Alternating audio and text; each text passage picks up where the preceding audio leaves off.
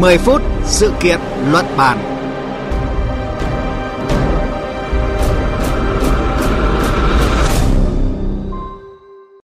Biên tập viên Thanh Huyền kính chào quý vị và các bạn đang nghe chương trình mười phút sự kiện luận bàn.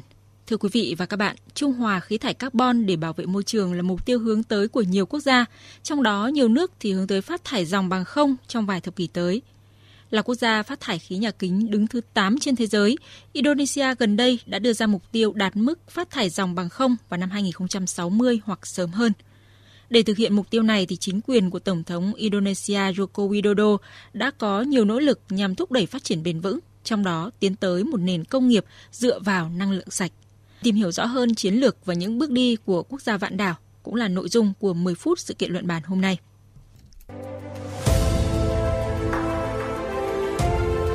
Cùng cảm nhận chiều sâu thông tin.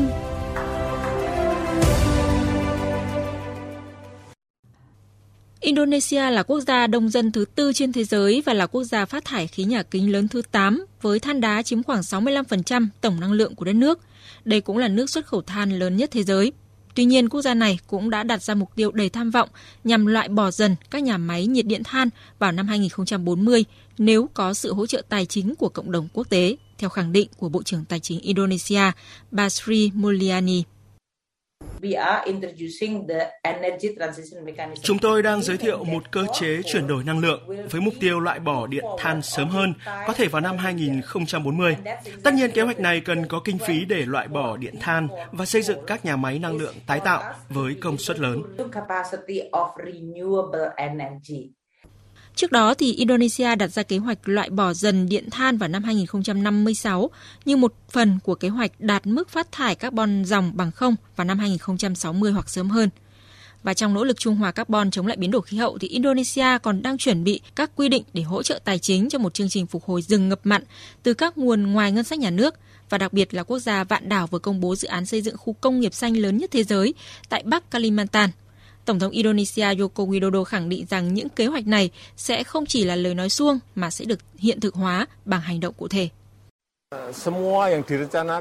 Chúng tôi muốn tất cả các dự án đã được lên kế hoạch sẽ phải được thực hiện, sẽ không có chuyện chỉ nói mà không làm.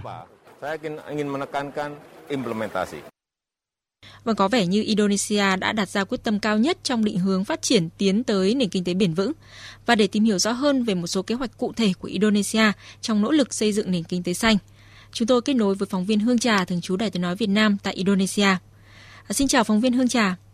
Vâng, à, xin chào biên tập viên Thanh Huyền, xin chào quý vị thính giả.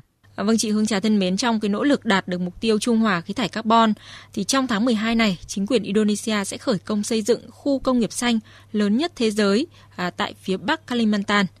À, không rõ là quy mô và hoạt động của khu công nghiệp này như thế nào và chính phủ thì kỳ vọng ra sao về dự án này? Đúng như chị nói, à, hiện nay thì Indonesia đang đặt mục tiêu giảm phát thải carbon về không vào năm hai không sáu mươi. Và việc Indonesia phát triển khu vực công nghiệp xanh là một phần trong chiến lược của nước này nhằm theo đuổi các mục tiêu trên và mục tiêu giảm phát thải carbon phù hợp với cam kết về biến đổi khí hậu mà Indonesia đã đưa ra thông qua thỏa thuận Paris. À, trong cái cam kết của mình thì Indonesia muốn giảm hai mươi chín phần trăm lượng khí thải carbon tại đất nước vào năm hai không ba mươi và con số này có thể lên tới bốn mươi phần trăm nếu có sự trợ giúp quốc tế. À, tại hội nghị về biến đổi khí hậu của Liên Hợp Quốc C O P hai mươi sáu năm hai không hai mốt ở Glasgow, Scotland hồi đầu tháng mười một vừa qua, thì Tổng thống Indonesia ông Joko Widodo đã tuyên bố kế hoạch phát triển khu công nghiệp xanh à, mà ở đó thì toàn bộ hoạt động trong khu vực này thì sẽ sử dụng năng lượng xanh để thúc đẩy ngành công nghiệp. Tháng mười hai năm nay thì Indonesia sẽ khởi công xây dựng khu công nghiệp xanh tại tỉnh phía Bắc đảo Kalimantan, hòn đảo nơi Indonesia đang có kế hoạch di chuyển thủ đô tới. Và theo thông báo mới đây của chính phủ Indonesia thì khu công nghiệp sẽ có tổng diện tích là ba mươi nghìn ha, à, tăng so với cái dự án ban đầu là mười ba nghìn ha. Về nguồn năng lượng thì khu vực công nghiệp xanh này sẽ phụ thuộc vào nguồn năng lượng lấy từ các nhà máy thủy điện bằng cách sử dụng dòng chảy của sông Kayan chảy dài qua tỉnh. Và tổng công suất điện dự kiến từ nhà máy thủy điện này đạt mười ba nghìn mê ga oát. Và người ta hy vọng rằng sự phát triển của nguồn năng lượng này có thể đẩy nhanh quá trình chuyển đổi năng lượng từ năng lượng hóa thạch sang năng lượng tái tạo ở Indonesia. Từ đó, sản phẩm từ khu công nghiệp này là những sản phẩm xanh làm từ năng lượng tái tạo mới. Và hiện nay thì cái việc xây dựng cơ sở hạ tầng dưới dạng đường giao thông đến khu công nghiệp xanh đã bắt đầu được chính quyền địa phương khởi công. Indonesia hiện thì vẫn chưa tiết lộ cụ thể những cơ sở nào sẽ có ở trong khu công nghiệp xanh. Tuy nhiên là chính phủ nước này thì cũng đã bắt đầu cung cấp cơ hội cho các nhà đầu tư để đầu tư vào khu vực này.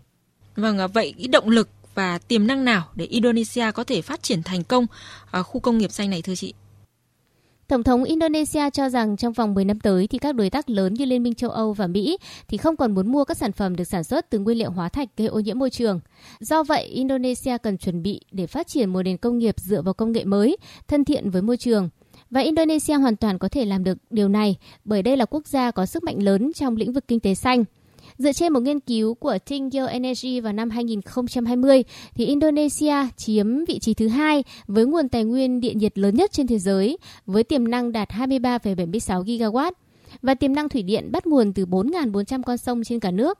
Thêm vào đó, thì Indonesia có tiềm năng về sức gió, dòng chảy cũng như là năng lượng mặt trời. Ngoài ra, thì Indonesia cũng đang nỗ lực để thu hút các nhà đầu tư vào lĩnh vực năng lượng tái tạo. Do đó, với cam kết của chính phủ, à, hy vọng các nhà đầu tư sẽ hứng thú đầu tư vào Indonesia. Hiện nay thì Indonesia đã đạt được một số khoản đầu tư cho một nền kinh tế xanh và xử lý tác động của biến đổi khí hậu. À, giữa tháng mười một vừa qua, thì Đan Mạch đã đồng ý à, đầu tư phát triển giao thông vận tải dựa trên năng lượng xanh ở Indonesia. Trong khi đó, Vương quốc Anh cũng có kế hoạch đầu tư lên tới ba trăm năm mươi triệu bảng Anh trong mười năm tới để hỗ trợ tham vọng giải quyết biến đổi khí hậu của Indonesia. Vâng, với những tiềm năng như vậy thì Indonesia rõ ràng có cơ sở để hiện thực hóa một khu công nghiệp xanh hướng tới phát triển nền kinh tế xanh bền vững. À, vào năm tới thì Indonesia sẽ đảm nhận chức chủ tịch luân phiên của nhóm hai mươi nền kinh tế phát triển và mới nổi hàng đầu thế giới, gọi tắt là G hai mươi, với cái chương trình nghị sự bao trùm đó là phát triển bền vững. Ở đây có lẽ cũng là động lực để Indonesia triển khai các cái dự án tham vọng về kinh tế xanh và phát triển bền vững. Vậy thì ngoài khu công nghiệp xanh lớn nhất thế giới thì Indonesia hiện đang triển khai những cái dự án, kế hoạch nào nhằm xây dựng thương hiệu quốc gia về một nền kinh tế xanh thưa chị? Trên cương vị chủ tịch G hai mươi năm hai không hai hai thì Indonesia đã đưa ra chủ đề cốt lõi là cùng nhau phục hồi, phục hồi mạnh mẽ hơn, mà ở đó thì Indonesia sẽ thúc đẩy chương trình nghị sự về xây dựng hệ thống y tế mạnh mẽ, giúp phục hồi kinh tế toàn cầu. Ngoài trọng tâm y tế và phục hồi kinh tế toàn cầu thì Indonesia còn dự kiến sẽ tập trung chương trình nghị sự vào vấn đề biến đổi khí hậu, phát triển bền vững, trong đó có việc chuyển dịch sử dụng năng lượng sạch có khả năng tái tạo. À, từ năm ngoái thì Indonesia đã thực hiện rất là nhiều những cái bước đột phá, bao gồm việc sử dụng dầu diesel sinh học B ba mươi, thử nghiệm diesel xanh D một trăm làm từ dầu cọ, giúp tiêu thụ hơn một triệu tấn dầu cọ do nông dân sản xuất, cũng như là lắp đặt hàng trăm ngàn tấm pin năng lượng mặt trời trong lĩnh vực gia dụng. Và đến tháng tám năm nay thì Indonesia bắt đầu thực hiện dự án điện mặt trời có công suất hai phẩy hai gigawatt lớn nhất Đông Nam Á. Ngoài ra thì quốc gia Đông Nam Á này cũng phát triển hệ sinh thái xe điện chạy bằng pin với mục tiêu sản xuất sáu trăm nghìn pin ô tô và một phẩy bốn mươi lăm triệu pin cho xe máy cho đến năm hai không ba không. Mục tiêu này thì được kỳ vọng có thể giảm khoảng ba phẩy tám triệu tấn khí thải C O hai. Và để khuyến khích công nghiệp hóa hệ sinh thái xe điện chạy bằng pin thì Indonesia đã ban hành nhiều quy định và ưu đãi tài chính. Cụ thể là người dùng phương tiện chạy bằng pin thì sẽ được áp dụng mức thuế không phần trăm, trong khi đó các doanh nghiệp sản xuất sẽ nhận được nhiều ưu đãi như là miễn thuế, giảm phụ cấp thuế hay là miễn thuế nhập khẩu. Và hiện nay thì các thương hiệu ô tô như Toyota, Honda hay là Mitsubishi cũng đã tuyên bố cam kết đầu tư vào chương trình phát triển hệ sinh thái xe điện ở Indonesia. Và theo Bộ trưởng Kinh tế Indonesia, ông Airlangga, thì sự hợp tác này là một hình thức đóng góp từ khu vực tư nhân vào thành công của nhiệm kỳ Chủ tịch G hai mươi của Indonesia thông qua việc sử dụng các phương tiện giao thông thân thiện với môi trường. Và Tổng thống Indonesia thì kỳ vọng các dự án kinh tế xanh trên sẽ tạo ra hàng chục ngàn việc làm mới, đồng thời góp phần phát triển năng lượng tái tạo trong tương lai. Vâng, xin cảm ơn phóng viên Hương Trà với những thông tin vừa rồi. Thưa quý vị và các bạn, tăng trưởng kinh tế Indonesia dự kiến sẽ phục hồi lên bốn phẩy năm phần trăm trong năm nay. Tuy nhiên, để đảm bảo sự phục hồi thì nước này cũng cần phải theo đuổi một số giải pháp ưu tiên, trong đó có việc chú trọng phát triển kinh tế xanh. Và đây cũng được xem là một trong ba chiến lược phát triển kinh tế dài hạn của quốc gia này. Trong bối cảnh thế giới ngày càng thúc đẩy các ngành công nghiệp thân thiện hơn với môi trường, thì những bước đi của Indonesia được đánh giá là kịp thời. Hơn nữa, vào năm tới, với cương vị Chủ tịch G hai mươi, Indonesia sẽ có thêm nhiều cơ hội để thúc đẩy các sáng kiến, chương trình hành động vì sự phát triển bền vững. Đến đây chúng tôi cũng xin kết thúc chương trình mười phút sự kiện luận bàn hôm nay. Cảm ơn quý vị và các bạn đã chú ý lắng nghe.